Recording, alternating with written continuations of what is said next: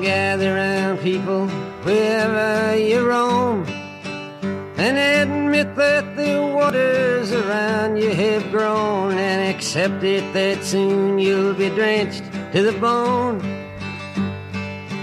If your time to you is worth saving. Hola, ¿qué tal? Bienvenidos, bienvenidas una semana más a Watchpod, el podcast de la Factoría La Constante, donde comentamos semana tras semana los capítulos de la serie de HBO Watchmen. Como siempre, que nos habla David Mulé, aquí preparado para comentar el capítulo de esta semana. Por cierto, capítulo eh, que os adelanto que se ha llamado, bueno, os adelanto, ya lo habéis visto, entiendo o si no os comeréis spoilers.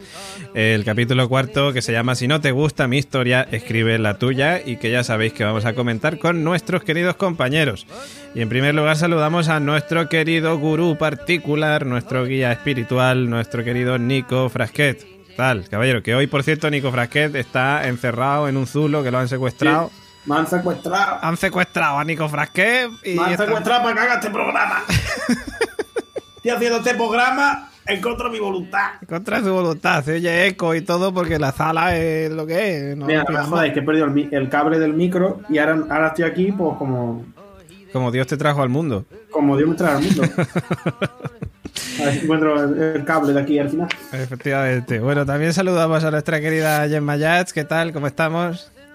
Hola, muy bien. Eh, encantada de estar aquí creo que escribiendo nuestra propia historia. Ahí estamos, escribiendo nuestra propia historia con Watchpot. También saludamos a nuestro querido el Doctor Manhattan Oráculo. tal? ¿Cómo estamos, caballero? Eso me recuerda que tengo que cambiarme el nombre aquí en el programilla. Efectivamente, el programilla nuestro. Pues por aquí, bien, vamos a ver que ha sido un capitulazo, a ver lo que podemos sacar, que yo creo que va a ser mucho. Eh, a las 2 de la mañana yo creo que podríamos terminar hoy, ¿no? Efectivamente, son las 10 de la noche cuando estamos grabando este podcast ahora mismo, a 13 de noviembre de 2019, nos darán las 2 de la mañana, una cosa así. Bueno, eh, como siempre, dejamos en manos de nuestro querido Nico Frasquet, ya sabéis, secuestrado en esta ocasión para que nos cuente cositas de este capítulo como guía espiritual que es. Bueno, yo la primera sorpresa es que me ha cambiado de micro. A ver si este se escucha mejor. Pues creo que se escucha incluso peor, te diría yo. Peor, pues estupendo. Así estamos. Hoy estamos. Mira, eh, ahora me vuelvo a cambiar cuando me callo un poquito, pero empiezo con este. Vale. Eh, pues este capítulo, eh, a, a, grandes rasgos, es un capítulo que que digamos sitúa, ¿no? Eh, sitúa un poco al, espectador con, diferentes personajes eh, que, no, que no conocíamos todavía, pero que, habíamos hablado. Por ejemplo, en el podcast anterior hablábamos de, de Lady Triu o de la muchachita esta que compra los periódicos en, al kiosquero, ¿no? Y se sitúa, ¿no? Y, y, terminan de aparecer estos nuevos personajes en, en, la tabla, ¿no? De, este, de esto que está haciendo Watchmen. Pero también nos abre eh, nuevas incógnitas y nos deja, pues esto, bofetadas de, incomprensión a, a, grande, a grandes raudales. Eh, empezamos, si queréis, porque es, muy, muy chulo este, este inicio de, de capítulo, muy, Damon Lindelof, ¿no? De, de, escuadra totalmente. Estábamos viéndolo, eh, Gemma, Gemma yo lo estábamos viendo y decíamos, tía, parece de, Leftovers. Ahora, ¿qué capítulo de Leftovers que está parece empezando? Parece de Leftovers, parece el, eh, Lost, es decir, pues esto, Damon Lindelof. Hay muchísimo de, de Damon Lindelof aquí, este, esta canción country, por decirlo de alguna manera, ¿no? Que tiene, que tiene de nombre Allá hemos perdido. Decíamos que a, Nico le oíamos mal, pues ahora ya directamente ni le oímos. Perdón, perdón, que me he ah, muteado. Ah, me he muteado yo solo. Mira, esto es, esto es hoy el caso. Te estás haciendo auto boicot ti mismo, Nico. Esto que estáis haciendo, que programa estoy grabando. Que decía yo que, madre mía, cómo estoy hoy, parece que me vengo drogado. Que eh, la canción esta que suena, hablábamos de las referencias a, a los, ¿no? Las canciones esta que suenan en el inicio, que abre la. que abre la el, capítulo, ¿no? Se llama Islas, Islands in the Stream, ¿no? Un poco así como la temática isleña siempre, siempre presente, ¿no? Y este arroyo country, ¿no? Y esta historia de inicio, que es muy emotiva, por cierto, que incluso te puede llevar, te puede, ¿no? Eh, recordar al inicio, al arranque de App, de la película de Disney, ¿no? Con esta... Justo Nico, perdón, es que tenía, o sea, esperaba que alguien lo dijera, como sé que David Mullen no es muy fan de Disney, no esperaba que fuera él, pero te agradezco muchísimo porque lo pensé, digo, funciona perfectamente igual que la pequeña narración de los cuatro minutos y medio de app que, que te cuentan tanto en tan poco. Sí, sí, es súper es, potente, súper bonito, ¿no? Y cómo te sitúa ¿no? este, este matrimonio, del que por cierto vamos a hablar un poco más, que incluso están haciendo, ¿no? Este puzzle, este, este extraño puzzle, ¿no? Que es, que es la noche estrellada de, de Van Gogh de la mesa y que de repente llama a esta puerta, ¿no? A su puerta, a la puerta a mitad de la noche, esta tal Lady Triu, que la conocemos por fin y que viene a ofrecerles eh, comprar su, su casa, su, su granja, ¿no? Sí, su terreno. Eh, su terreno, todo su terreno, porque sabe que en algún momento eh, o sabe en qué momento precisamente, en qué momento preciso va a caer eh, algo del cielo, ¿no? Eso era una concejal de urbanismo que quería recalificar ahí los terrenos. Vamos a recalificar los terrenos. Eh, ¿Cómo lo sabe? Cognición, es decir, es un aviso, esto lo lanza el doctor Manhattan, AliExpress, es decir, aquí... Esos Simandias llegando. Esos Simandias llegando, es, es porque además Luego nos iremos, como siempre hacemos en este podcast, para las cinco o seis personas que lo escuchen.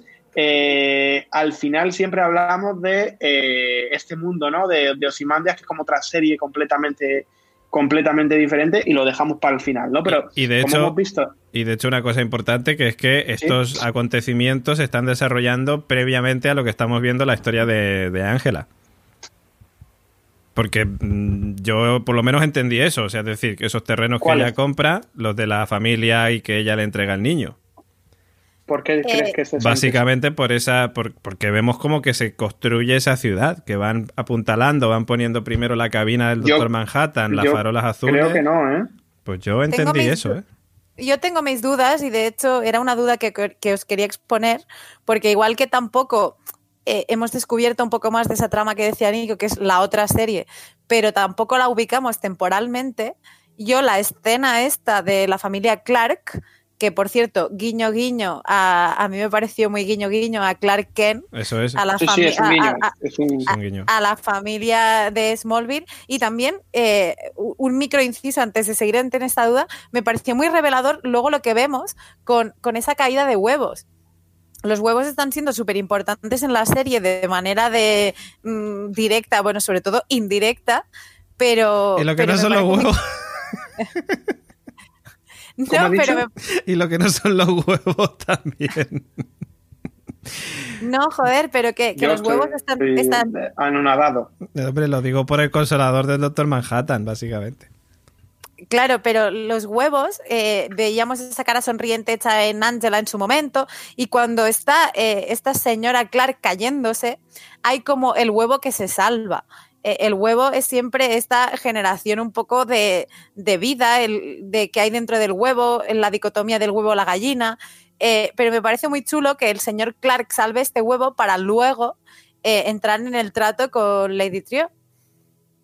Correcto. Yo, de todos modos, he de decir, Gemma, eh, que creo que esto, a lo mejor, ya te digo que igual que no que nos hemos equivocado aquí un poco a veces con el tema del tiempo, yo creo que esto sí sucede en el, en el presente. Me da la sensación de que sucede en el presente primero por la edad de la niña, que sigue teniendo la misma edad, que no cambia. Es que ahí, ahí tengo dudas con la niña. hace mención al reloj que, que, que, que, han construido ya. Es decir, tú eres la que tiene el reloj, dices algo más que un reloj. A mí me da la sensación de que esto es un plan. Es, es parte de las piezas estas del plan que no conocemos.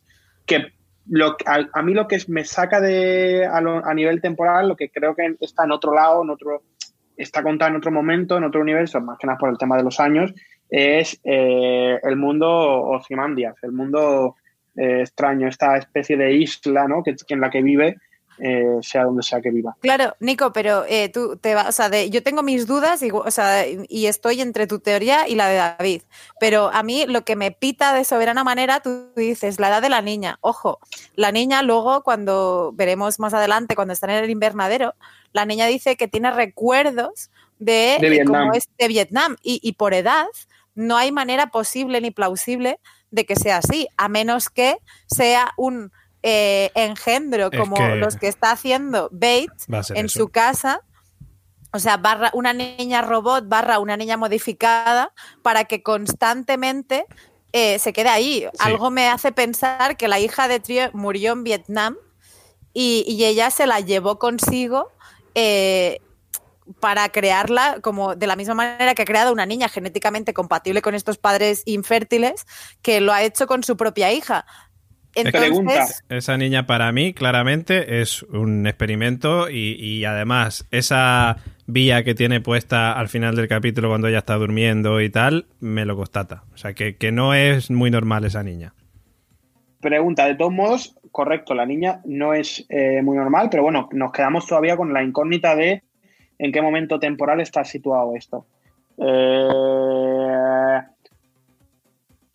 hablando de la niña y volviendo a hacer un... Y ahora volvemos otra vez porque hay mucho que contar todavía de, esta gente de los Clarks. Por cierto, como bien decía Gemma, es Clark, Martha Clark era el, apellido de, soltera Clark de eh, la madre de, Clark Kent, es decir, de los, de los padres ¿no? de, Superman padres adoptivos.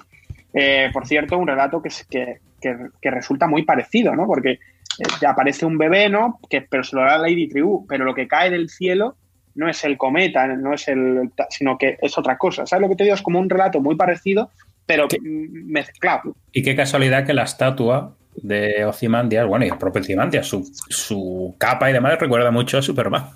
Sí, eso también. Sí, sí, no, a ver, está claro que, es decir, que esto de los superhéroes enmascarados y tal, obviamente los superhéroes, ¿no? Que, que otros, que más superhéroe hay, que más superhombre hay que el propio Superman, que lo lleva escrito en el, en el nombre, ¿no? Hablando de, super, de superhombres, que lo estuvimos hablando el día aquí en uno de los, de los podcasts de, de semanas pasadas. Pero bueno. Eso a mí me llegó a pensar una, me llegó a pensar una cosa. Esta alusión, yo creo que bastante clara, o este guiño bastante claro a, Superman, me llevó a pensar una cosa. Si ese niño será importante para después.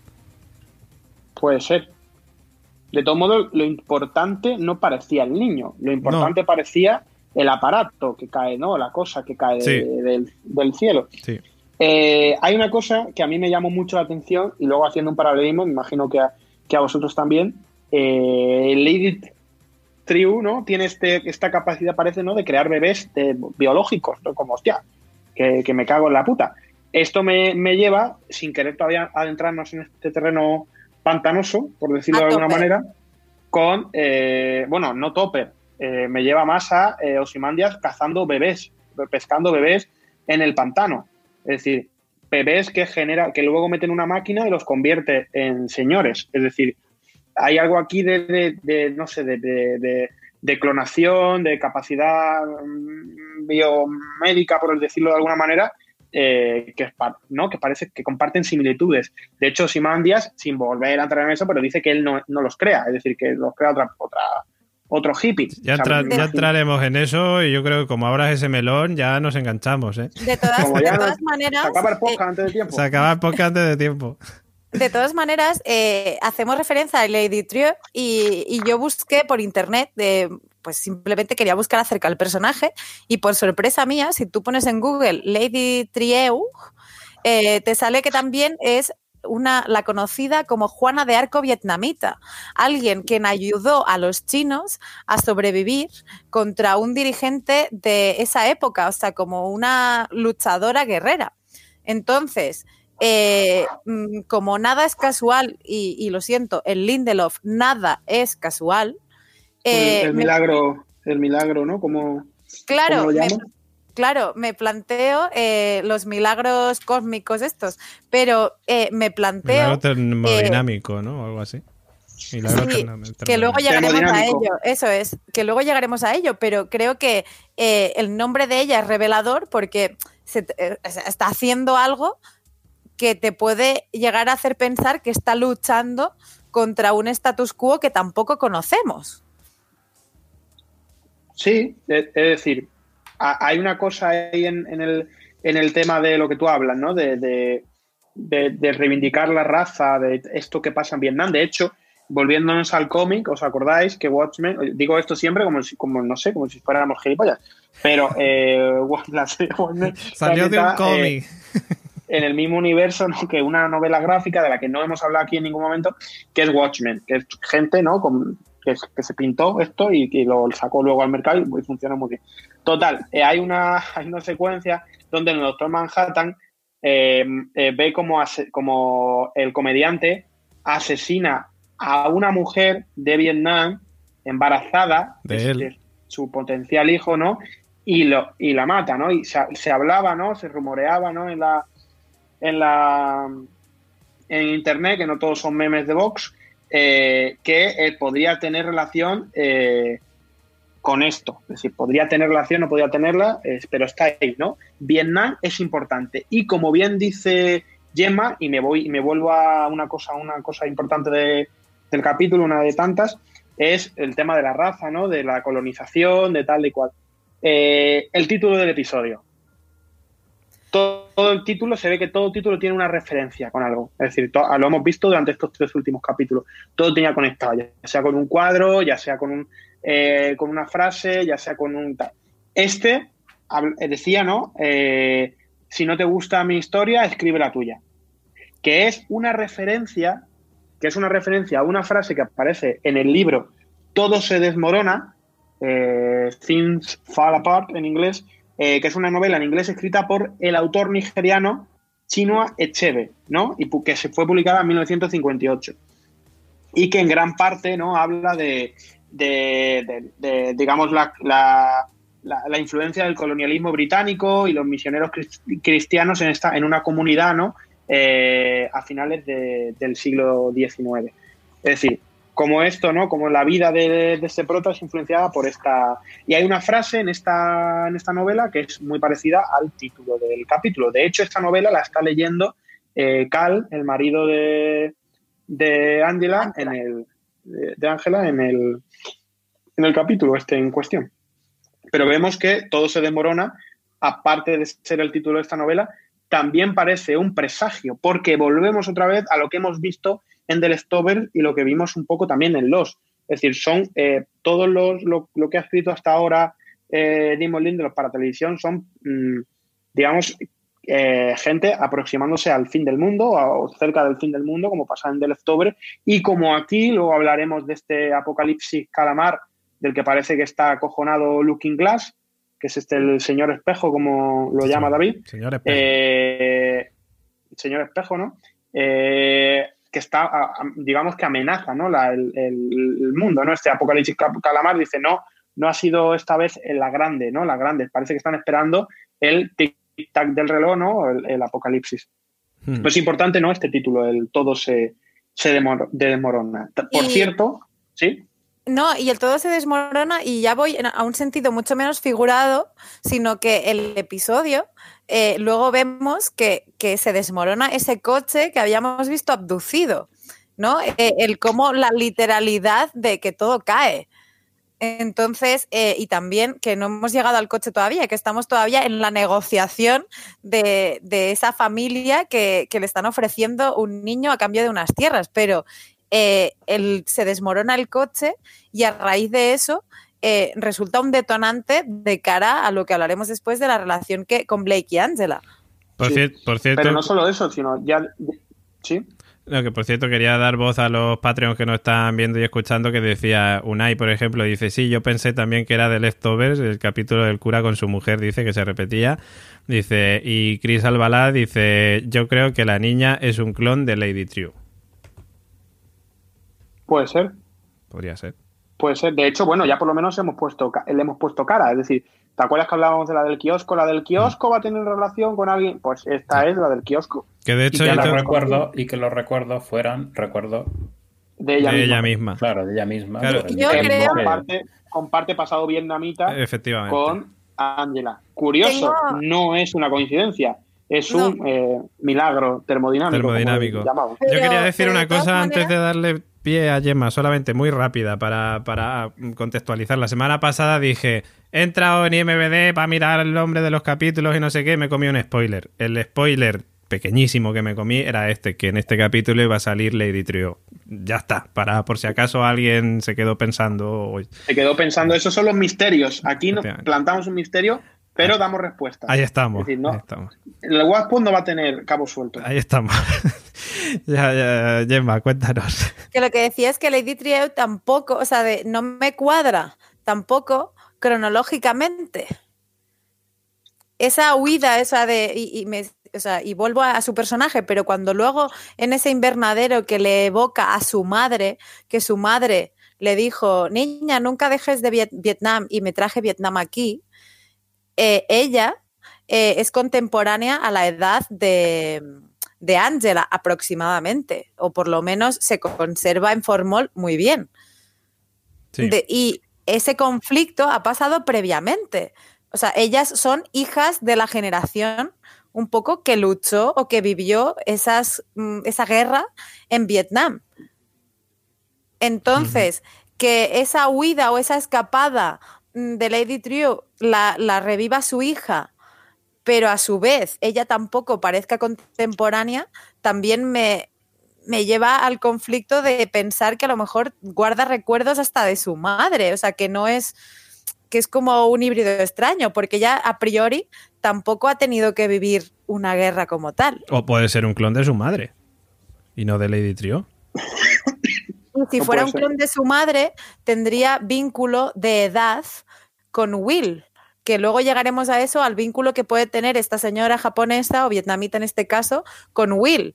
Eh, por edad, si fuera la madre, sí que tendría vínculo con los anteriores Watchmen, con los primigenios. Bueno, o no, porque la madre si vivía en Vietnam era ajena en principio a los Watchmen hasta mm, solamente digamos que tendría o podría tener relación con el comediante y con el Doctor Manhattan, que fueron los que estuvieron en la guerra.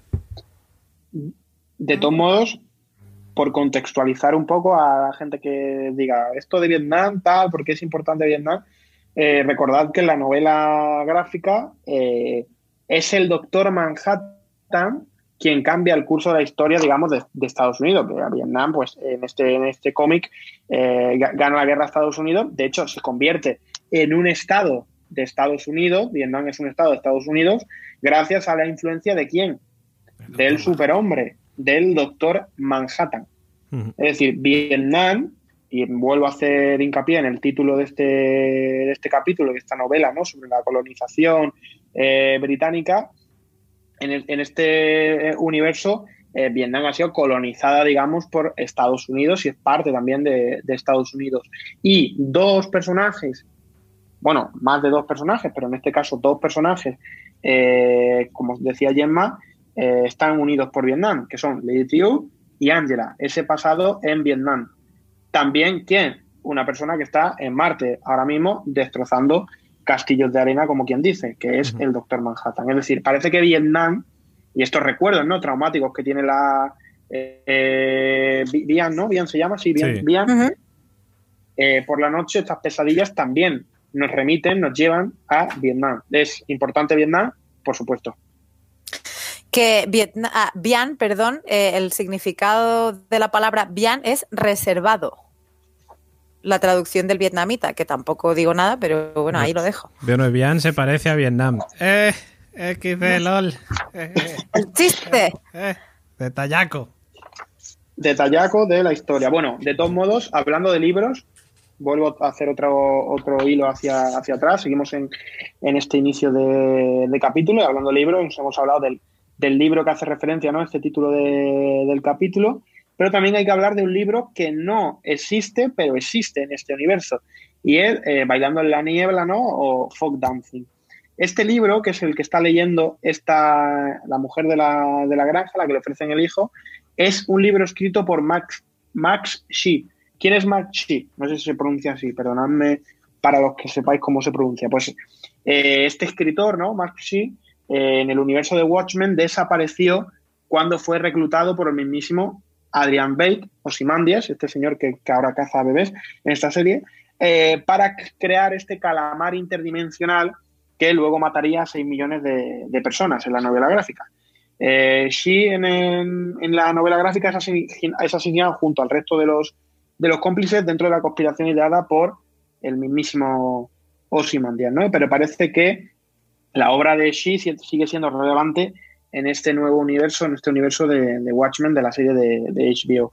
Entonces, es importante tener a Maxi en referencia, porque siempre se hablaba de los cómics. De hecho, eh, el otro día eh, Gemma hablaba del cómic Black Friar, que lo escribió era el, guionista del cómic, eh, Maxi. Vale, pues esta, esta digamos, para recordad que vemos que hay mucho, mucha conexión entre, entre el universo de la novela gráfica y, este universo que ha creado Damon Lindelof. Y ojo a Black Friday que se acerca ya. Y exacto, que hay muy buenas ofertas. Y luego, otra cosa importante, más allá de, Amazon, que nos paga, gracias a Amazon, eh, es importante el tema del legado. Me hacen, porque realmente de esto parece que va, mm, todavía no, todavía no hemos llegado a este punto de saber de qué va, de qué nos está contando exactamente eh, Watchmen, ¿no? Pero el legado es importante, ¿no? De hecho, el, digamos en el dilema en el que ponen a esta pareja del inicio, ¿no? Esta pareja de, granjeros, es tenéis una granja, tenéis un montón de, hectáreas, tenéis tal, pero no tenéis a quién dejárselo, es decir, no tenéis el legado. Tenéis herencia, ¿no? podéis tener herencia, pero no tenéis eh, el legado. Y aquí también, ¿no? La, esta, esta, esta oposición ¿no? entre, entre el legado y la herencia, ¿no? Por ejemplo, ¿no? De lo que es, que es, que es realmente lo que le importa, ¿no? Un trozo de tierra, una, una refordation, ¿no? Recordad de este, este tema de la gente que se les pagaba, ¿no? Por si habían sufrido sus antepasados, habían sufrido un... Eh, habían sido eh, víctimas de violencia racial o realmente el abuelo de, de Angela, ¿no? Que es realmente la, de la, del legado, de la herencia, ¿no? De carne de la que huye en la, propia prota. Es importante, ¿no? Este, este, este dilema que hay aquí. Porque parece que el árbol genealógico es una, pieza fundamental, tanto a nivel de raza como a nivel de personal, en, eh, en, en The iba a decir, en Watchmen.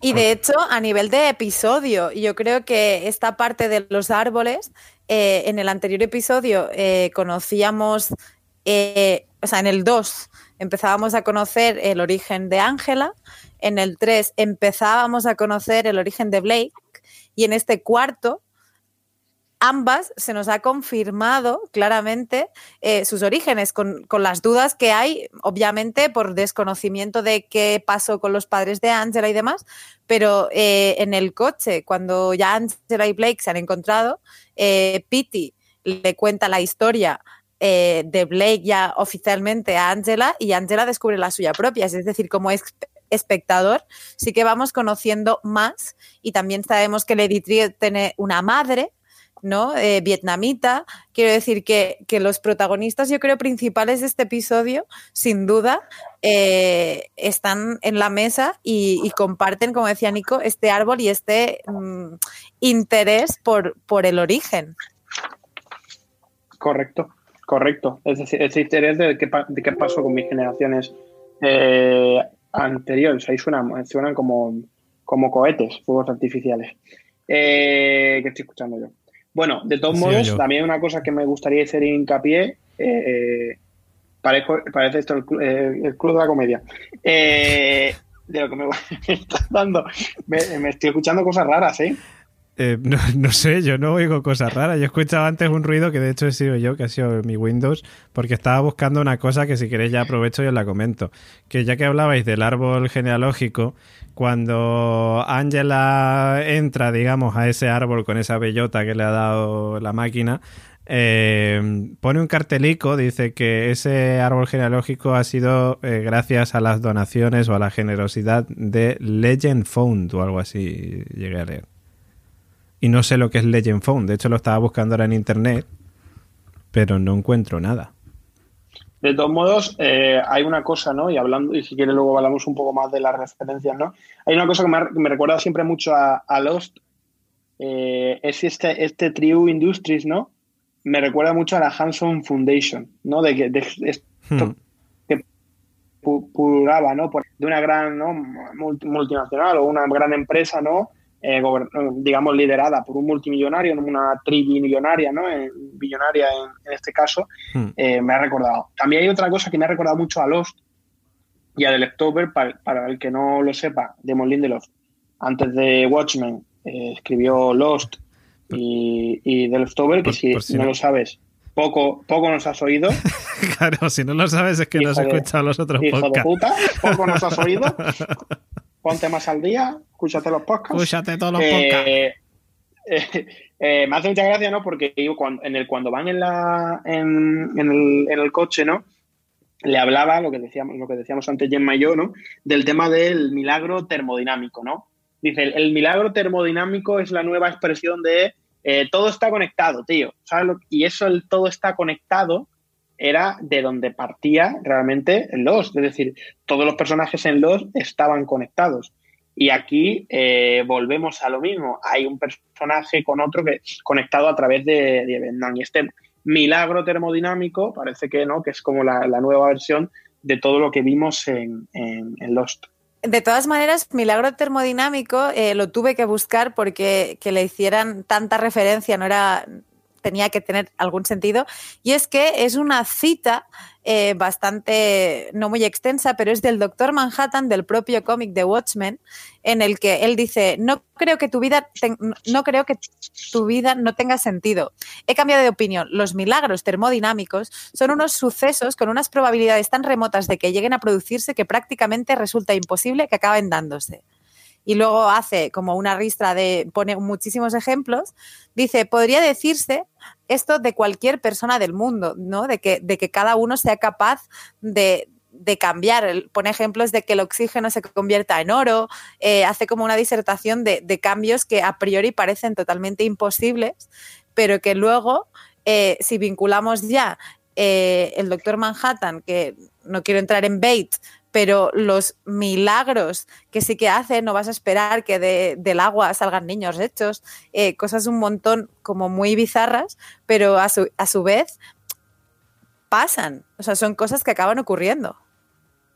Y, hablando, sin entrar mucho en, hablar de ello, porque tendremos un, momento de luego de disertación para hablar de ello, pero otra referencia vaga, vaga ¿no? Pero, pero clara a Lost es, este refugio, extraña isla, extraño lugar eh, entre dimensiones en el que vive Osimandias, él solo realmente, con una serie de ristras de clones, pero que no son, es decir, me recuerda mucho también no solo a los, sino al náufrago eh, con William, es decir, realmente está solo allí, en este, en este universo que, le han creado para él como, como una especie de cárcel y donde pasan, ya lo diremos luego, los años, o eso parece, ¿no? Los años.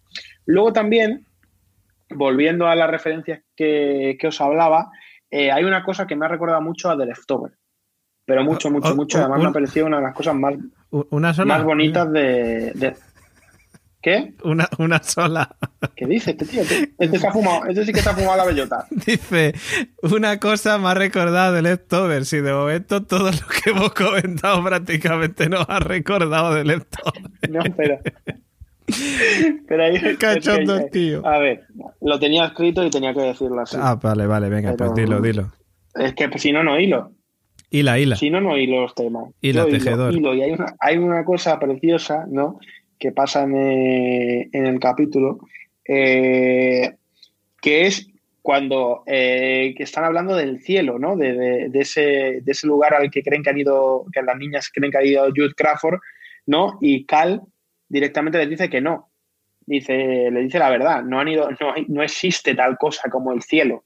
Es decir, no hay otra, no, no hay, no hay nada. Es decir, la nada. Antes de, antes de nacer no era nada y después de nacer tampoco es nada. Esto, por cierto, es una cosa que eh, en Estados Unidos no se lleva demasiado bien. Es decir, en Estados Unidos la fe religiosa y el más allá, y de hecho, joder, se puede ver en también en, hmm. en los, en The Leftover, ¿no? Como este, este fe fanatismo religioso no es algo que es bastante, bastante habitual, ¿no? Claro, pero ahí no te. A mí me, pitó, perdona, Nico, que, él lo diga y cuando su, esposa es Silent Night, que es como un híbrido de una monja moderna que va con un rosario colgando. o sea, de que se pase la fe, esta fe tan americana por el orto, pero a su vez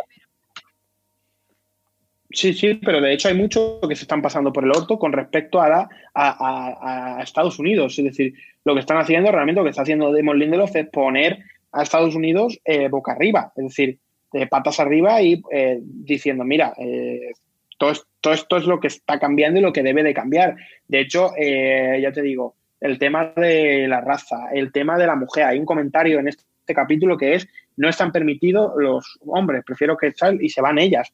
Es decir, y ya aparte de eso, este momento de no existe el cielo. Y curiosamente, que luego esto, esto tiene un, digamos, un paralelismo con otra secuencia del final, Cal es un personaje que dice que no le gusta mentir, que si no tiene que hacerlo, no lo hace. Realmente, eh, es decir, él cree que le ha dicho la verdad a los, a los personajes. Y es súper, joder, súper bonita esta conexión entre, entre estas dos secuencias. Súper bonita y, te habla directamente de la, de la fe cristiana que se procesa en Estados Unidos, porque lo que te digo, creo, todavía creo, porque no hemos visto la serie entera, pero lo que está haciendo es una radiografía tremenda de Estados Unidos.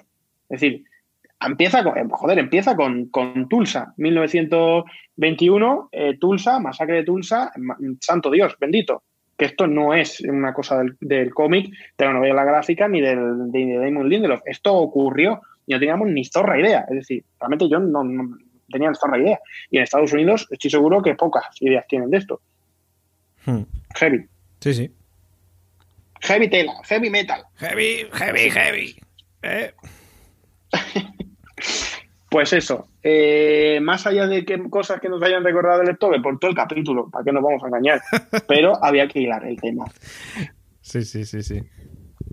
Yo quería, quería apreciar un momento que me pareció muy entrañable, como, como sobre todo porque mm, cuando Angela y, Blake están en el coche, después de que haya caído el coche, que salga una que acaba de ver la revelación de su familia, la otra que acaba de salir, porque me gusta mucho como, como también hila Lindelof y, y te hace coincidir el momento en que una hace algo un poco legalmente cuestionable con la salida dramática de la cabina. Recordemos que Blake acaba de abrirse en canal eh, al doctor Manhattan contándole sus penas. Entonces, coinciden ambas dos eh, que salen y, eh, bueno, ese mal rollo parece que no es tan mal rollo entre ambas, porque tienen, como ya anticipábamos, un fin común, que es saber qué está pasando. Y, me parece muy chulo porque cuando están en el coche, eh, que en la radio como que se están poniendo al día de las vidas, está sonando una canción que es You Are My Thrill, que es Tú eres mi emoción, que en el cómic se dice que era la canción favorita de Buen Nocturno, que es un poco la no referencia que hacen de cara a Blake, pero a la que Blake sí que nos ha hecho la referencia de tengo como un poco el corazón partido, ¿no? Como decía Alejandro Sanz. Y, me parece muy chulo porque vemos a las dos como en, en, la, en el episodio anterior estaban en la cúspide del mal rollo, como pelea de gatas. Y, y, en este hay como un ablandamiento por el fin común, que me pareció muy chulo de ver. Para mí, Blake y Angela van a ser los Jack y Locke de esta serie. Y con eso me voy. y con eso tiro el micro. Y, con eso tiro el micro y me voy. El oráculo lo, invitamos a este podcast para que hable solo de la, de la parte, la de Osimandia. La de Osimandia. Le suda el coño. es que la de... El reto le suda el coño. es que no lo demás me da igual. Lo demás le da igual. Lo demás le da igual. Eso da igual. De hecho, él se ve solo esa parte para no desconcentrarse se ve solo esa parte.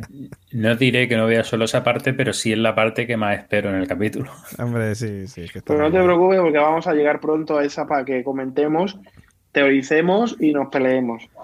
Pero eh, yo tengo que haceros una pregunta y es la siguiente, eh, volviendo un poco al tema de, Blake y de, y de Angela, ¿qué es lo que quieren o qué es lo que intentaban tirando ese coche que previamente habían aducido, por decirlo de alguna manera, que por cierto descubrimos que esto fue un, ¿no? un coloquio que tuvimos aquí la semana pasada, eh, eh, protagonizado por, eh, por José Luis, sobre si era el doctor Manhattan quien se había llevado este coche, si era la grúa. Es decir, aquí hemos descubierto que es, creemos que hemos descubierto que es... Que todos estamos equivocados. Aquí, de hecho, creo que, el debate era, el debate era si no recuerdo mal, ¿eh? corrígeme si me equivoco, creo que el señor Áculo decía, eso lo ha soltado Búho Nocturno. y yo decía, no, ha sido el Doctor Manhattan. pues, pues, ninguno de los dos al final. Pues ninguno de los dos. Es una señora, es una señora que tiene un reloj en su casa. O eso parece, por lo menos. Un invernadero precioso. tiene pasta, ¿eh? Para soltar un coche en medio de la calle. Pero ¿por qué quiere hacer esto? ¿Qué es lo que está buscando? ¿Cuál es el, motivo? Hombre, las pastillas... Porque está claro que alguien coge esta máquina y lo, y lo hace. Las pastillas que le dejan...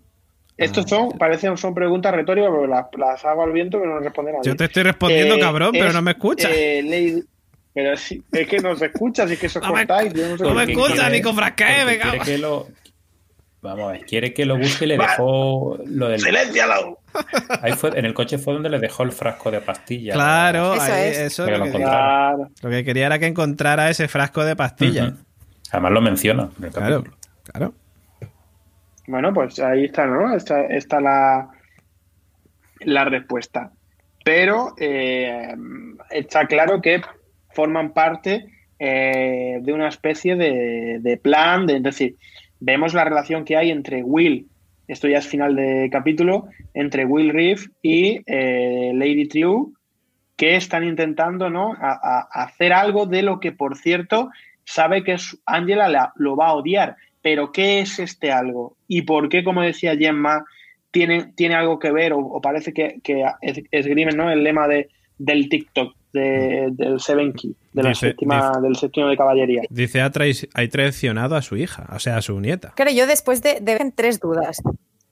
Tres solo. Joder, pues va bien tú, ¿eh? Bueno, tres, no, tres dudas, no, tengo muchísimas, pero tres como, como bastante grandes que es eh, el TikTok, como decías tú. ¿Sí? Luego, eh, hay un momento eh, en, el primer episodio, y José Luis lo comentó, dice Topper, por eso antes cuando hablabas de los niños genéticamente mm, tuneados, ¿Es Topper te he dicho, pensabas en Topper, ojo, Topper estaba construyendo este castillo magnético que asemejaba con el castillo que a su vez estaba... Mm, desmoronando en arena el Doctor Manhattan en Marte, pero rebuscando por internet, y si os fijáis, o sea, hay gente que ha hecho el zoom claro a las imágenes y es el mismo castillo donde vive Bates. Entonces, pista número uno, bien, o sea, tenemos tres castillos en tres personas distintas. Pero voy más allá en, este episodio, eh, cuando, cuando Angela, después de que mm, se vaya, el marido se haya cabreado, está durmiendo con las niñas, llega tarde y tiene esa conversación con Topper, que ha quedado tocado después de, la muerte de Jude, al fondo se ve un peluche que es eh, Bupsatis. Bupsatis era el perro de peluche que tenía Bates también en el cómic, al que estaba muy apegado.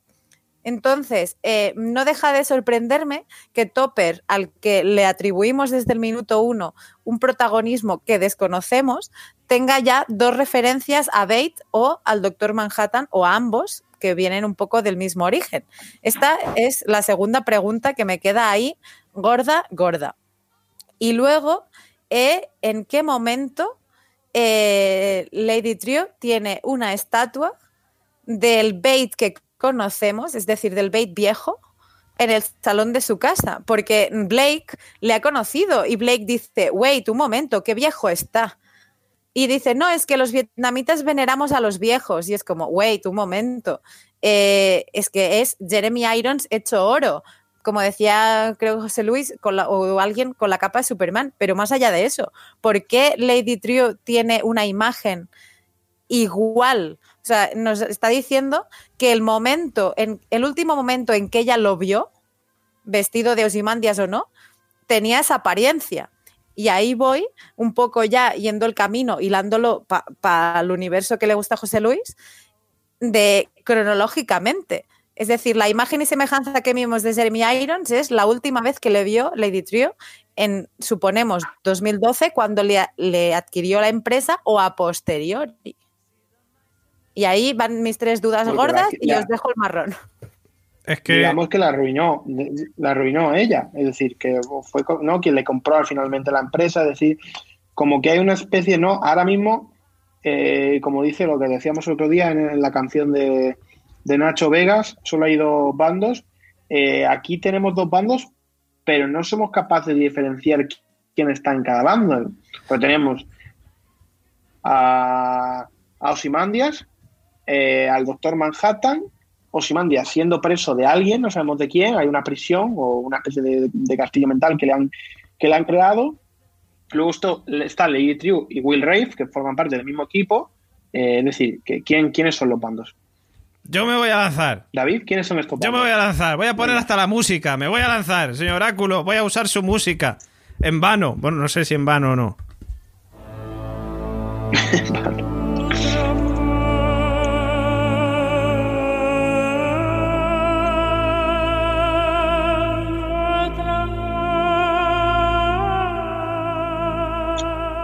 a ver, para empezar, también la pongo porque el señor Oráculo no me la pide. Y digo, pues ah, hay que ponerla en algún momento. Que es que la música del señor Oráculo de la profecía hay que ponerla, hombre. Yo digo, a lo mejor que me equivoco, seguramente me, me equivoque. Pero yo lo que creo es que Lady Triu, con, sus, con su poder, artimañas, etcétera, se enteró de la movida del calamar gigante y llegó a un acuerdo con el señor Osimandias para encerrarle en este universo paralelo, ¿eh? Universo paralelo, digo ya, que es donde está el señor Osimandias, eh, porque de hecho el propio señor Espejo en este capítulo dice que ese calamar apareció de un universo paralelo y tal y no sé qué, para, digamos, redimir ese mal que había hecho Simandias con esas millones de personas que habían muerto por culpa del calamar gigante. Y ahora, claro, ellos cuando llegaron a ese acuerdo, mmm, Osimandias pensaba que aquello iba a molar. Y como él bien dice en este capítulo, pensaba que iba a ser un paraíso. Y esto es una puñetera cárcel y quiero salir de aquí. Y es por eso que él quiere salir de ahí.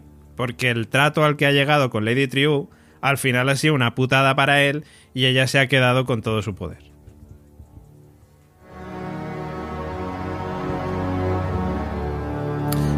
Tiene mi bendición.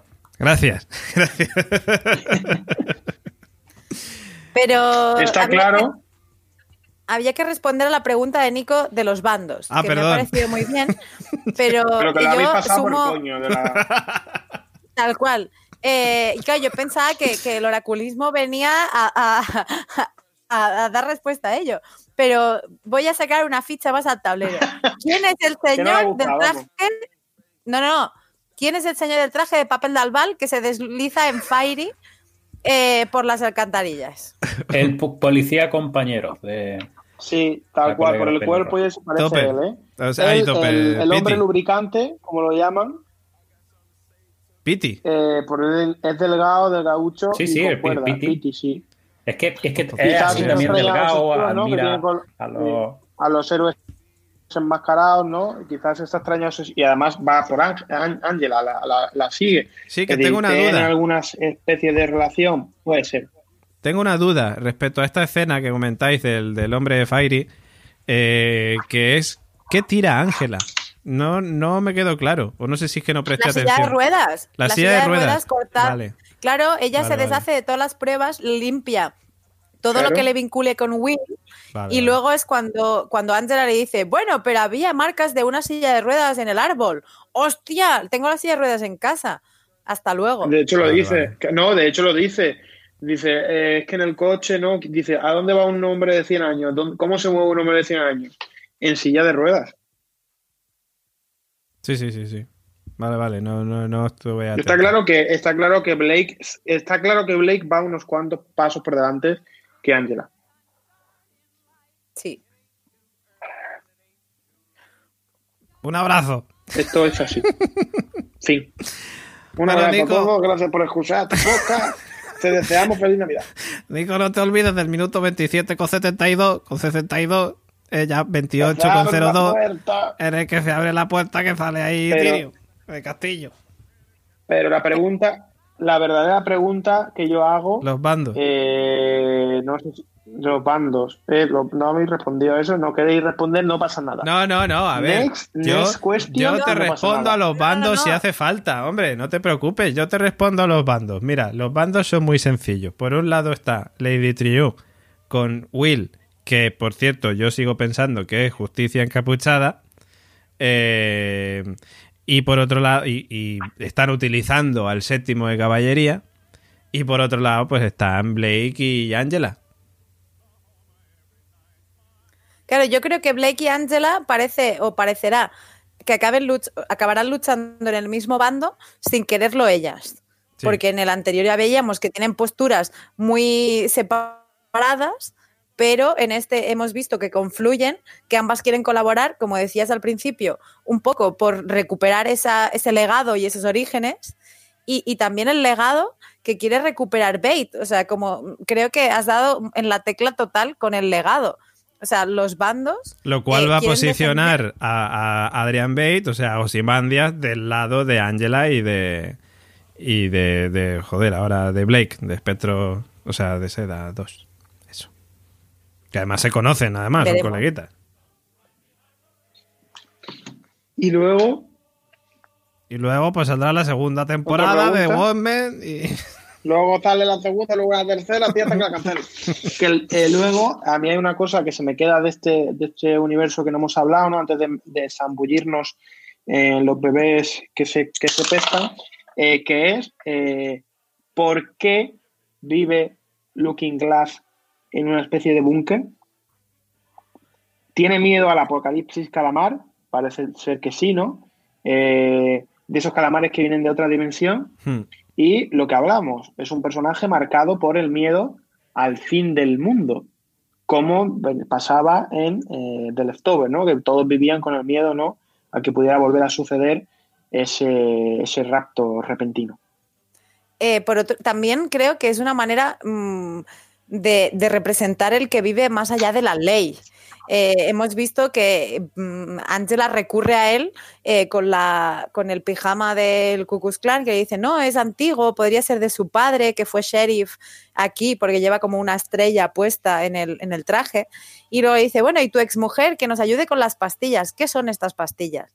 Eh, yo creo que el búnker es una manera, fíjate que además le vemos por, no, no por primera vez, pero le vemos sin máscara es como su zona de confort, como el estar apartado de todo, de la ley del mundo, más allá del miedo que pueda tener, que sí, Porque pero se le seguro. permite ir a cara descubierta. Es como de aquí soy yo mismo, fuera del mundo eh, soy Looking Glass. Básicamente porque ahí dentro se siente seguro y por eso puede tener el rostro de, descubierto. Eso es. Venga, pues un abrazo. Pues hasta aquí en poca. Venga, y ya está, Nico Frasquet. Muchas gracias. un poco de bueno, eh, empezamos. No, no, nos vamos nos a, metemos. al podcast de José Luis. ¿Hay algo? ¿No? Sí. Hay algo. El podcast de José Luis. Ahora empieza la hora de José Luis. Hombre. Es una risa. Yo os aviso. Estos son risas. Es hay canciones, hay de todo. Es decir, esto es la hora de José Luis. Pero yo si creo habéis que... visto el que apostamos, esto es mucho mejor. Pero aquí hay, hay, o sea, yo creo que quedan dos temas principales por comentar, me- diría yo. Por un lado, ¿Cuál? evidentemente, la, la hora de José Luis. Y por otro lado, eh, ¿qué es ese plan? O sea, es decir, esa última escena. ¿Cuál es el plan? ¿Qué va a pasar en tres días? ¿Qué va a ocurrir? Eh, ¿por, por qué la va a traicionar a Angela? Eh, no sé, yo creo. Quiero escucharos teorizar. ¿Queréis volver a hablar de esto? Eh, para mí tiene relación. eh, Que claro, a mí se me ha quedado flojo a antes, quiero más de- teoría. Pero no, Nico defendía la posición de que la, la adquisición de los terrenos era contemporánea a nuestro tiempo, por el mero hecho de que ella necesita algo, o sea, necesita ese terreno por algo que va a ocurrir, entiendo, en estos tres días. O, pu- o puede que no. Pero mm, lo que a mí me, me perturbó, como decías, es el momento en que ella dice, ¿vas a defraudar a tu nieta? Ya, sí, bueno, pero no pasa nada. Como que tampoco había un vínculo tan fuerte entre ambos. Pero a vosotros no os dio la, la sensación de que ese reloj del milenio tiene que ver con el plan que ocurrirá dentro de tres días. Hombre, está claro, está claro que ese reloj, el- ella lo dice, Lady True lo dice, no es algo más que un reloj. Le dice a estos señores, a los señores Clark, eh, antes de darle eh, a elegir si tienen un hijo o prefieren quedarse con sus tierras. Es decir, ese reloj significa algo más y hay algo ahí que es lo que tiene miedo Lady True de que, de que eh, nuble el juicio de, de Will Race y es su, su relación eh, con, con Angela es, le da miedo. Es decir, hay algo a lo que no pueden, es decir, no pueden eh, ablandarse, entiendo. Este, este plan eh, para, me recuerda mucho ¿no? al plan de, de, de Ozymandias en, en la novela, en la novela gráfica, ¿no? Eh, parece ser que hay un plan, un- algo está ocurriendo y eh, creo que eh, tanto Blake como, como Angela, sobre todo Angela, son peones de esta partida de ajedrez que se está jugando a, gran escala. Hmm. Y a Gemma le acaba de explotar la cabeza. Una cosa. Sí, me acaba de explotar la cabeza porque eh, acabo de revisar mis apuntes del otro día hablando del reloj de... claro, dice, no es un reloj al uso y demás, pero hablábamos del reloj del juicio final. Eh, como mm, sabemos, los minutos que faltan para lo que va a ocurrir es eh, el tiempo que, le queda. Justo en este episodio, en el, en el, reloj de arena, cuando Lady Triu llega a casa de los Clark, les dice, tienes tres minutos. Sí. Entonces, eh, ya no digo que los minutos sean días, pero eh, son estos tres minutos que te quedan antes de que pase algo. Estos tres minutos, eh, luego dice tres días, tres días para algo.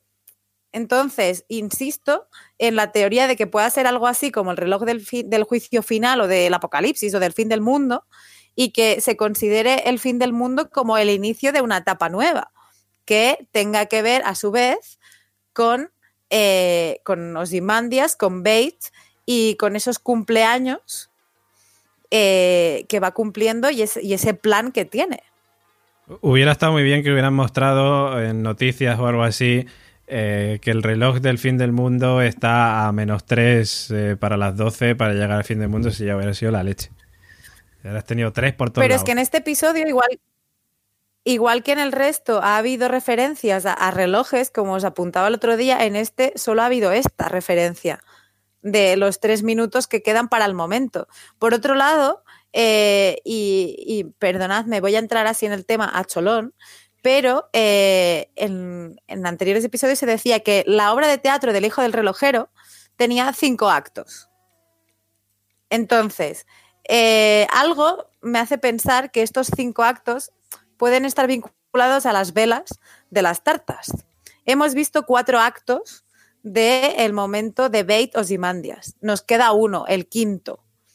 Si, mm, sin hacer cálculos, porque está en otra dimensión, en otro universo, en otro tiempo que no cuadra, pero no me sería raro que el tiempo que pasa en este quinto acto sea lo que falta para llegar a los tres días. Gemma, ayer, eh, bueno, ayer, cuando, refiriéndome a cuando estamos grabando este podcast, Hacía. Estuvimos hablando. Bueno, voy a contar intimidades de la Factoría La Constante. Ayer estábamos grabando el podcast, ¿vale? El, podcast, el podcast de The Walking Dead. Y cuando terminamos nos pusimos a hablar de Watchmen, porque no lo podemos evitar. Fuera antena, evidentemente.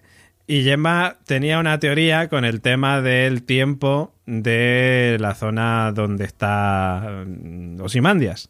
Que de hecho, bueno, ya hemos confirmado en este capítulo, ya ha quedado totalmente confirmado, que son años. De hecho, él dice, han pasado cuatro años desde que llegué a este sitio. Pero Gemma tenía ayer una teoría que puede molar, porque estábamos hablando de dónde puede estar Osimandias. Claro, yo después de, esa imagen, cuando, cuando luego ahora comentaremos los detalles, pero cuando Osimandias haya creado al nuevo Mr. Phillips y a, Mrs. Croshanks eh, y catapulta al tío, sigue su lanzamiento con un catalejo. El catalejo es redondo y al final del catalejo vemos un plano, o sea, como que la luna es la que empapa toda la visión. Y a su vez, eh, claro, yo pensé, un momento, ¿cuánto es un año lunar? Porque un año lunar son 28 días. Entonces, claro, mm, no sería tanto tiempo el que ha pasado eh, desde que pensamos que ha pasado todo esto hace como un millón de tiempo, pero que no digo que los 28 días, pero que esté en la luna. Una posibilidad que, está ahí. Es una, es una, opción, de hecho, parece, es decir, parece que a nivel narrativo, a nivel de, imagen, te cuenta que está en la luna, pero eh, veremos, a lo mejor está en la luna. A mí es que me parecería demasiado obvio si estuviera en la luna sobre todo por el plano, ¿no? De, Del catalejo, pero. claro, pero, eh, pero, obvio, David, eh, realmente después de la conversación que hemos tenido, lo, importante creo que, que, no es ahora dónde está, sino por qué. Eh, creo que hasta el, claro, hasta el momento estábamos de qué está pasando, por qué está en otro universo, otra dimensión, con otras normas, donde los árboles hacen tomates. como que hasta ahora nos han querido hacer enfrascar en los pequeños detalles de este mundo extraño, pero al final el dónde está, a mí ahora mismo, sí, bueno, me resolvería un poco las dudas, pero me importa un culo. O sea, quiero saber por qué está ahí y cuál es su plan, más allá de dónde está. Está en una isla y se estrella con un avión. Hombre, está claro que, el concepto isla parece que está lo que te digo, hemos visto agua, es decir, parece que vive en una, en una prisión de la que de la que obviamente quiere escapar y con todo lo que está haciendo, es decir, nos parece que su plan es escapar. O, eso parece. Es un plan muy raro, de todas maneras. Ya nos metemos directamente. Sí, nos metemos, nos metemos ahí, pero que es un plan muy raro. raro, sobre todo. Porque lo de la, la catapulta. En la hora de José Luis. Que nos estamos. creo que está llegando con desfase el audio. Y, quería decir que, es un plan muy raro porque que, piensa salir de allí, la catapulta lanzándose ahí. ¡Ah, lo loco! Porque Bueno, pues hasta aquí es poca de Wonder. Gracias por estar ahí. Ya que no contesta nadie, pues, pues gracias a todos y un abrazo. Esto, esto, esto está haciendo. Esto de verdad, yo pido a, los siete u ocho oyentes que tengamos. Sí, por favor. Eh, tres si han llegado hasta aquí. Sí. Eh, que por favor nos perdonen, está haciendo un poco catástrofe esto hoy porque no unos silencios aquí. Es que como. yo creo que tenías que tener los grillos preparados para meterlos. es que como Nico está secuestrado y en un búnker. Eh... secuestrado, no me entero bien, me llega aquí, me llega tarde los, audios. Madre mía. Pero bueno, eh, la pregunta es: ¿por qué pesca? Es decir, claro, aquí de repente, si ya de por sí el universo de Watchmen es complicado, porque hay cosas, ya te digo como esto, ¿no? Esta antitecnología o, estos, eh, digamos, héroes enmascarados que son la, policía de Tulsa. De repente, en este, en este universo paralelo o en este lugar extraño en el que está Osimandias, las cosas se retuercen aún más. Es decir, hay un árbol que da tomate y decíamos, qué, qué, raro este árbol que da tomate. Pero es que, señores, eh, hoy hemos pescado eh, bebés. Bebés que metemos en una especie de Thermomix mágica donde se dan siete vueltas y te aparece, eh, pues esto, Mr. Clocker, ¿no? Y, la otra, es decir, heavy metal, sobre todo porque eh, parece ser que él los pesca, además ve cuál está bien, cuál está mal, eh, tal, y los convierte en sus, en sus sirvientes. Sirvientes que, por cierto, había matado, ¿no? Porque parece que Osimandias había tenido un mal día. De hecho, por cierto, un aplauso a la, a la interpretación de, de Jeremy Irons, ¿no? Con esa cara, ¿no? De, despasado, ¿no? De, esto que, parece que viene hasta de resaca y mola muchísimo, ¿no? Eh, y lo que había hecho era, pues eso, eh, una escabechina allí con todos sus, sus sirvientes y es, es, es realmente, descubrimos lo que decía Gemma el otro día que hablábamos con ella, es qué tiempo pasa, parece que se, se certifica, ¿no? Que lo que pasa son, son años, es decir, el encierro y de ahí lo que también decía David, cómo ha ido su opinión sobre el sitio en el que está, ha ido menguando, ha ido, ha ido desde que esto le parecía una maravilla a quiero salir de aquí. Y eso se ve también en cómo se toma cada uno de los cumpleaños o cada uno de, las celebraciones de él. Yo entiendo que sean de años de, encierro. Hmm. Este universo que había sido creado, imagino, para él, para que viviera ahí bien, para que hiciera lo que les, salía de, de la punta de la polla, pues ahora es que lo que quiere es salir de ahí. Más allá de eso es la pregunta, o varias preguntas de este universo, que espero que José Luis eh, nos brinde su, sabiduría. Acaban de salir unas cabareteras ahora para anunciar la hora del oráculo. de, la hora del oráculo. Es de dónde vienen estos bebés, del, río, eh, hacia dónde lanza eh, los cuerpos de la escabechina de, de sirvientes, el traje espacial eh, de submarino, pero con una cuerda, nos indica que, que está en, un sitio sin atmósfera o, como puede ser Marte, como puede ser eh, eh, la Luna sin oxígeno. ¿Qué es? ¿Qué pasa? ¿Qué está pasando? Bueno, los bebés lo ha creado un mago. Por ahí eso. no tengo ni idea respecto a los bebés. Pero es, y con respecto a lo otro, sí puede tener cierta idea de, que sí puede andar por la historia. que ayer ponía, cuando ha dicho David que estuvimos hablando de, del capítulo, yo dije, pues me recuerda algo así tipo a, al show de Truman, que estaba como una especie de, cúpula o algo así encerrado simulando así un, un, entorno, pues que esté en algo parecido, que simulan un entorno de una campiña inglesa y sin embargo se ve como los cuerpos, como parece que cuando llegan a cierto límite y, y, desaparecen, como si pasado cierto límite, pues ya vete todo a saber dónde se van. Entonces, tendría sentido el tema de la cuerda y demás cuando ató a ese traje astronauta que de alguna forma... Para volver a traerlo. Claro, para, para ver qué pasaba cuando, se, cuando superaba ese, ese límite.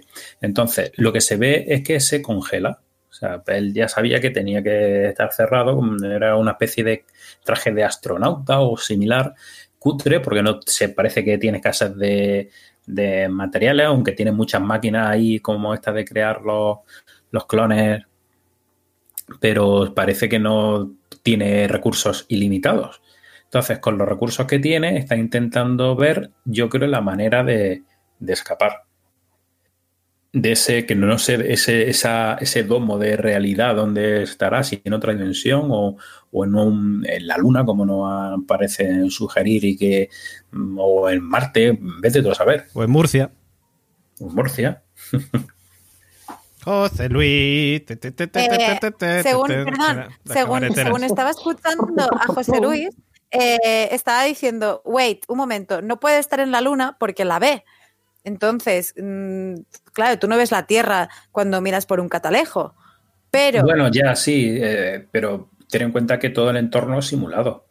Claro, pero ahora estaba pensando, ¿y si la, la, pista de esta simulación, como dices tú, mm. es la clave del invernadero de, de, Vietnam? O sea, igual que ella dice que es capaz de llevarse una parte de Vietnam donde quiera porque tiene la tecnología para mm. hacerlo, eh, ¿quién no te dice que a lo mejor está en la propia tierra, pero se le ha creado como una cárcel, véase como una atmósfera simulando algo que no es. Eh, en el Polo Norte o similar, o a saber. Claro, eh, de hecho en el cómic eh, estaba en, en, la Antártida, en, uh -huh. en Karnak, creo que se llamaba. O Él algo creaba así. como una Sí, instalación claro, y la- que la llamaba lo Karnak. mismo, la película Claro. también. Él se crea como un microclima donde pueda estar en buena temperatura estando en la Antártida.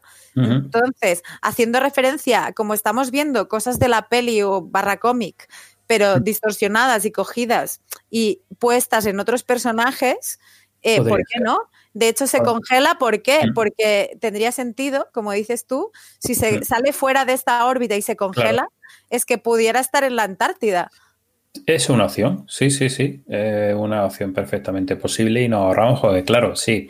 Es- escapar, está claro que va a escapar. Pero claro, eh, vale, escapa, si está en la Luna, ¿qué escapa? Luego, ¿cómo llega a la Tierra? Eh, si está en Marte, tenemos el mismo problema. Sin embargo, eso que planteas es muy cierto que quizás posiblemente sea la mejor opción y la que cuadraría mal con lo que sabemos de, la película y demás. Porque, o sea, yo te doy mi bendición a esa. Bueno, pero, pero si está en un universo paralelo, también puede estar en la Tierra, pero en un universo Sí, paralelo. sí, con claro, también es otra opción. Claro. Es otra opción. Claro. De De hecho, esta manera, el tema este de los clones, eh, ¿por qué estos dos personajes? Yo sabes que tengo la teoría de que el Doctor Manhattan, el, el que va a hacer de Doctor Manhattan, que en algún momento yo tiene que salir, de hecho va a salir, sabemos que va a salir, eh, yo creo que va a ser el actor de que hace, o sea, no es casual que sean esos dos personajes que están ahí, mm, dos personajes random para y ya no lo vemos más cuando si se escapa de allí donde esté. Tom Mason, señor Oráculo, tiene usted mi bendición a esta afirmación también. Pues ya está, ya se ha acabado el programa, que ya se vuelve a callar todo el mundo. Amigo, yo voy a coger ya la servilleta, que voy a irme a cenar. Eh, Aquí se acaba el podcast. Aquí suena una música, unos violines, un contratado. Perdón, perdonad, pero Chema, hay- dime. pues, ¿qué ¿Verdad? narices es la herradura? Ah, sí, que es la herradura, es verdad. Claro, aquí ya está, todo muy deprisa. De, Claro. Ya hemos dicho, hemos dejado hablar a José Luis y aquí ya no se teoriza más. Hombre, que como, no, que como no hablaba nadie, digo, pues ha acabado el programa. Hombre, José No, Luis, pero sí. a José- José Luis nos ha callado la boca a todos. A todos, a todos. José Luis nos calló la boca con los chalecos antibalas de los dragones y hoy a eso lo mismo. Si, hubiera acertado, ¿cómo te hubieras quedado? Hombre, vamos. Pero sí, sí, la herradura. Esa herradura que tenía en la mano el, uno de los clones del señor Phillips y que dice eh, Adrian Bay dice, ah, esto todavía no lo necesito. Yo esto no lo quiero ahora, ¿no? Hmm. Bueno, cuéntanos, Gemma, ¿qué pasa con la herradura? No, no, yo es una pregunta que, lanzo, es decir, aquí se debate todo. Yo es que no pues tengo ni pregunto, no ¿qué creéis que es la herradura? Ni idea, ni puta idea. Porque la herradura, a ver, la herradura eh, en, nuestra, en nuestra cultura eh, hasta el momento yo la asocio a, como amuleto de la suerte. De hecho, creo que en muchas casas antiguas y demás se tenía. Pero también hemos visto a él eh, en el caballo blanco saliendo como si fuera la clave que, como no sé, pues para salir fuera. Por eso que todavía no lo necesito, como no estoy preparado para ello. No lo sé, pero eh, mm, han hablado varias veces de ella. De todos modos, no hay que olvidar que tiene un caballo. Claro. Que sí, que sí, pero que vamos, que igualmente que, es un dato. Es un dato que ya comentaba Gemma también ahora con lo del caballo blanco, pero que vamos, que igualmente que yo no creo que, sea tan sencillo. O sea, esta herradura no la necesito ahora, yo creo que será por algo más. Que esa herradura significará algo. Como la puerta que sale detrás de la habitación, que está cerrada, pero cuando la abra. Hombre, está claro que está claro que va a tener que, va a tener relevancia.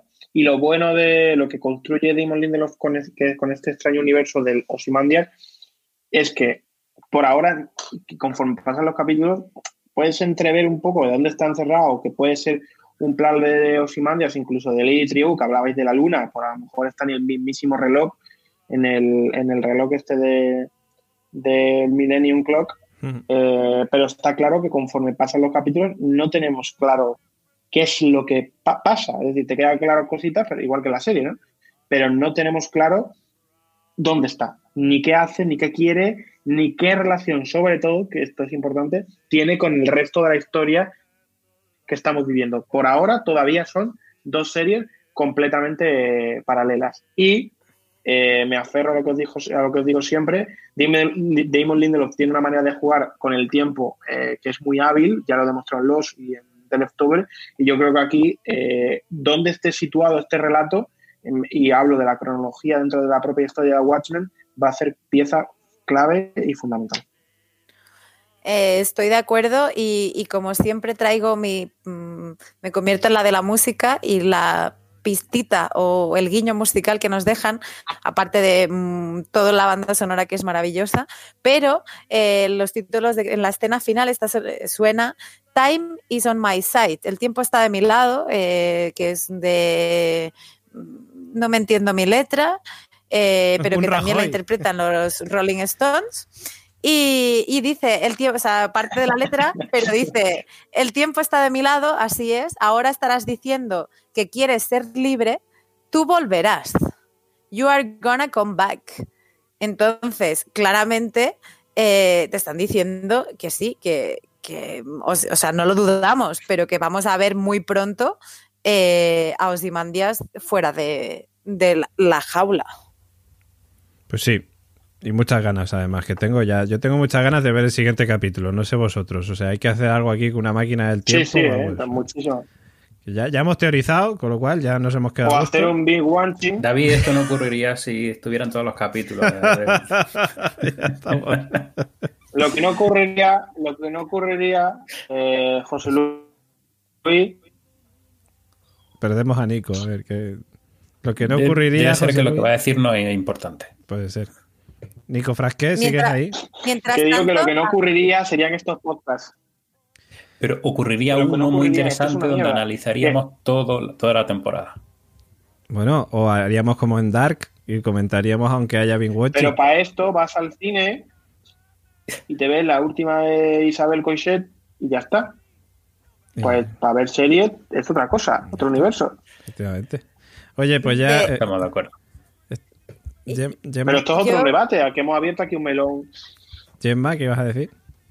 Yo iba a decir que si, esto pasara y lo fuéramos a ver al cine y todo pasara deprisa, no tendríamos la Peteipedia donde podernos deleitar y poder ver como esta semana eh, el plano del prototipo de 1995 de lo que llaman Excalibur, que es el consolador que tenía Lori Blake el otro día, del que se pueden observar todas las medidas con anotaciones y todo a lápiz, en la que pone eh, algo así como play. Uh, Mm, hervir el agua entre los usos. O sea, mm, te dice hasta qué tienes que hacer con, ese Excalibur, así lo llama, y, con estos detalles puedes jugar. O sea, ¿qué sentido tendría acabar la serie? Excalibur, Excalibur es que una vez que metes la espada en la roca, ya no hay quien la saque hasta que venga el rey. Madre mía. Bueno, pues yo creo que ya, si ya vamos finalizando, no sé que Nico tenga algo, algo más que decir o... Yo solo tengo que decir que tengo muchísimas ganas de ver el siguiente, como tú bien dices, eh, David, y que creo que la serie eh, sigue dando, sigue dando mucho material, no solo para aterrizar, sino para, para hablar de lo, que, de lo que hablamos aquí, que no simplemente son teorías, sino que hablamos más allá de, la, de todas las referencias culturales eh, y, de, digamos de la, de la época contemporánea en la, que nos, en la que nos muestra de una manera extraña eh, este Watchmen. Efectivamente. Y luego pues también que tenemos a Nico con una eh, pizarra detrás que tendrá seguramente spoilers de una nueva serie que va a sacar dentro de poco. Estaba yo aquí. Hay, hay easter eggs ahí detrás en la, en la pizarra, seguro. Pues esto es de la segunda temporada, o sea que cuidado. Bueno, bueno, de la segunda temporada, madre mía, bueno, pues. Es que dentro de poco va a salir una serie que si esta nos hace partirnos la cabeza, ya verás la de Nico. Eso va a ser, vamos, vamos a estar aquí todos diciendo, ¿esto qué es? Y Nico estará riéndose y acariciando un gato, porque claro, evidentemente, si él es el showrunner, no podrá contarnos spoilers. Pero bueno, ahí estaremos. Tengo ganas, ¿eh? Tengo ganas de que eso pase. Hombre, por supuesto, ya queda poquito que ya prácticamente nos despedimos. Nos quedan dos cosas. Por un lado, eh, los comentarios. ¿Vale? Los comentarios que ya sabéis que nos podéis mandar a nuestra web, laconstante.com. Ahora después Gemayat se encargará de recordaros eh, cuáles son las vías de contacto.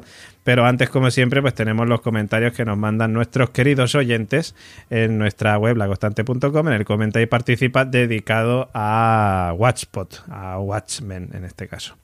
Eh, si os parece, voy a leer el primero de ellos, que es de Cristina Que siempre suele ser la primera, además, por cierto, en todos los podcasts, muy grande, Cristina. Eh, dice, otro que me ha gustado. En todos los capítulos hay algunas respuestas y muchas más preguntas. Espero enterarme un poco mejor escuchándos. ¿Qué planes tiene Lady True? ¿Para qué necesita las tierras de los Clark? ¿Y qué pinta el abuelo de Angela con ella? Pues preguntas que nos deja y que bueno, y que más o menos pues ya hemos comentado en, el podcast de hoy.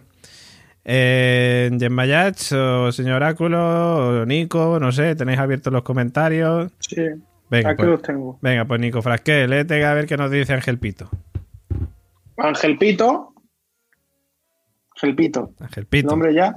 Este ha sido un capítulo muy informativo, estando ya a mitad de temporada. Y si se supone que esta historia tiene final, al acabar esta ya han puesto algunas cartas sobre la mesa sin que lo hayan dicho. Parece bastante claro, a menos que den un giro, que es el pitufo quien creó el mundo de Bait, este mundo de Osimandia del que hablábamos antes, ¿no? Y hemos atado cabos de lo del traje para aguantar el viaje de la catapulta que está probando con los clones. Curiosa manera del vivero de los niños mismos en el mar y cómo los mete en el microondas para hacerlos crecer. Me imagino que la vietnamita del reloj está tratando de ayudar a Bait para vengarse de la conquista de su país por parte del pitufo Manhattan, lo que hablábamos antes también en este, en este podcast. Ahora queda por ver qué parte le toca al abuelo de Ángela y la relación con el jefe de policía en Jamonado. Ahí estamos, Jamonado. Qué grande, Ángel Pito, nuestro querido amigo Patreon también, como Cristina Albalá, como el siguiente también, que es de Consuelo Martín, y que no sé si el señor Oráculo o Gemma Yach, no sé cuál de los dos tiene más ganas de leer. Señor Oráculo, el señor Oráculo asiente con la cabeza y nos va a leer qué nos cuenta nuestra querida amiga y Patreon Consuelo Martín. Consuelo Martín nos dice que la pesca de efecto ha sido brutal. Está claro que Ozymandias eh, no se puso el traje para cazar búfalos por la noche, sino para fabricar proyectiles de catapulta. Nos han confirmado cosas que ya sabíamos, pero la verdad es que estoy más perdida que al principio, y eso me gusta mucho. Que Lady Trio sea vietnamita y Angela también, puede ser casualidad o no. Seguiremos disfrutando con la serie y con vosotros. Saludos. Saludos también para ti, Consuelo Martín. Muchas gracias por ese comentario. Os animamos también a todos los oyentes, a los 7, 8 que tenemos, como decía Nico, que nos dejéis los comentarios ahí en el comenta y participa, nuestra abuela para leerlos también en nuestro podcast. Eh, dicho esto, pues ya solamente nos queda una cosa, Yemayats, recordar las vías de contacto a nuestros queridos oyentes. Pueden hacerlo en nuestras redes sociales, Facebook, Twitter, Instagram, en arroba la constante 1. Nos encontrarán con el nombre del podcast madre, la constante 1. También info arroba laconstante.com por si quieren compartir cosas muy largas como el montón de teorías que se nos ocurren. Y si no, también pueden hacerlo como han hecho estos oyentes en el comenta y participa en la página web laconstante.com, donde como digo, en la parte del comenta y participa del Watchpot podréis dejar vuestros comentarios del episodio semanal o ver todo el contenido de la factoría La Constante. No, sin olvidarme del botón naranja. Botón naranja maravilloso que os va a mandar a patreon.com barra la constante, ya sabéis, esa plataforma donde os ofrecemos contenido exclusivo solamente para quienes apoyáis esta gran familia de las series, que es la constante, en el que ya sabéis que Watchpod es uno de los podcasts de la factoría, y ahí podéis acceder a varias ventajas como por ejemplo, pues la que podemos comentar hoy vernos y escucharnos en directo como hacían antes Cristina Albalá y Unai eh, Azcuna, que nos estaban escribiendo y comentando antes. Por cierto, Unai nos dejaba un mensaje diciendo, nos quedamos en silencio también porque yo estoy aún expectante sobre la serie. Necesito más info, más material para opinar y vuestras teorías me ayudan muchísimo. Muchas gracias, Unai, por, ese comentario y por ser también parte de la gran familia de las series. Y muchas ventajas más. Eh, podéis entrar al grupo de Telegram exclusivo, un montón de cositas que tenemos ahí en patreon.com barra la constante. Echarle un vistazo y si os apetece, os unís a la gran familia de las series a la gran familia del podcasting. Dicho esto, pues ahora ya sí, ya solamente nos queda despedirnos. Eh, la verdad que se me ha hecho corto este podcast. Eh, tengo muchas ganas, como he dicho antes, de ver el siguiente. La verdad que esta serie me está enganchando cada vez más. Y vamos, estoy convencido de que al paso que vais acabará convirtiendo en una de las cinco series eh, de este año, por lo menos para mí.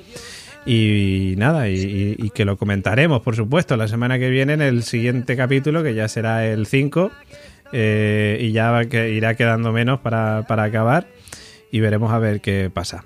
Eh, nos despedimos, en primer lugar, de nuestro querido, el señor Doctor Manhattan Oráculo, caballero. Eh, ha tenido su momento de gloria hoy con, la Claro, yo tengo pequeños momentos. Efectivamente, han salido unas cabareteras para anunciar su, sección, todo maravilloso. A ver la semana que viene si nos sorprende, que yo creo que al ritmo que van, yo creo que también nos sorprenderá. Pues eh, seguro, seguro. A este paso, yendo como van, seguro que nos sorprenden. Nos escuchamos la semana que viene, caballero. Venga. Chao.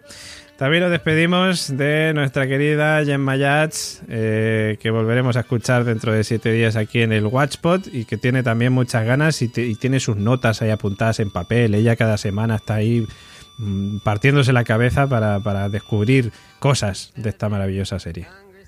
Así lo intento y así os veo la semana que viene o en tres minutos, quién sabe. Oh, oh, veremos, veremos. El tiempo es relativo, o por lo menos en esta serie también está haciéndolo. También nos despedimos de nuestro gurú, de nuestro guía espiritual, de nuestro Nico Frasquet, encerrado en esa en, ese, en ese búnker que está Nico, está ahí encerrado, secuestrado. todo el día, enganchado Está ahí todo el rato. Que nada, que un placer, un placer estar con vosotros otra otra semana y que, y que nada, que me hace muy feliz estar comentando Watchmen. Y que esperamos que para la semana que viene encuentres el micro para que pueda, para que se te oiga mejor, como si no estuviera en un zulo. También. Ay, por favor, qué vergüenza, lo siento, ¿eh? Es importante, es importante. No os preocupéis, si no la semana que viene ni hablo, mando fotos. De todas maneras, lo que hará Nico ya por fin, la semana que viene va a hacer hablar de la puerta esa que está ahí escondida. La que puerta se abre y se cierra, veis, todo igual. Y... Se abre, ni ruido hace, no es aceite. Le han echado aceite y se abre y se cierra la puerta sin ruido. Pues eso, y que los clones la semana que viene van a llevar armadura, eso, chaleco antibalas. No como los dragones de, Juego de Tronos. Por favor, yo, si tenéis tiempo, buscar el podcast, ¿eh? eh Radio, Invernalia. y ese minuto exacto donde teorizamos sobre el, tráiler. Efectivamente. es tela, ¿eh? bueno, cuando ya he visto toda la, toda la, última temporada, es tela. Sobre dos primeros, ¿no? como, ah, no pasa de todo, pasa de todo. Ahí estamos. Pues luego no pasó mucho, ¿no? Hasta la semana que viene, Nicor Frasquet. Y también se despide quien nos habla, David Mulek. Espera que lo hayáis pasado muy bien. Nos escuchamos en siete días aquí, en Watchpot.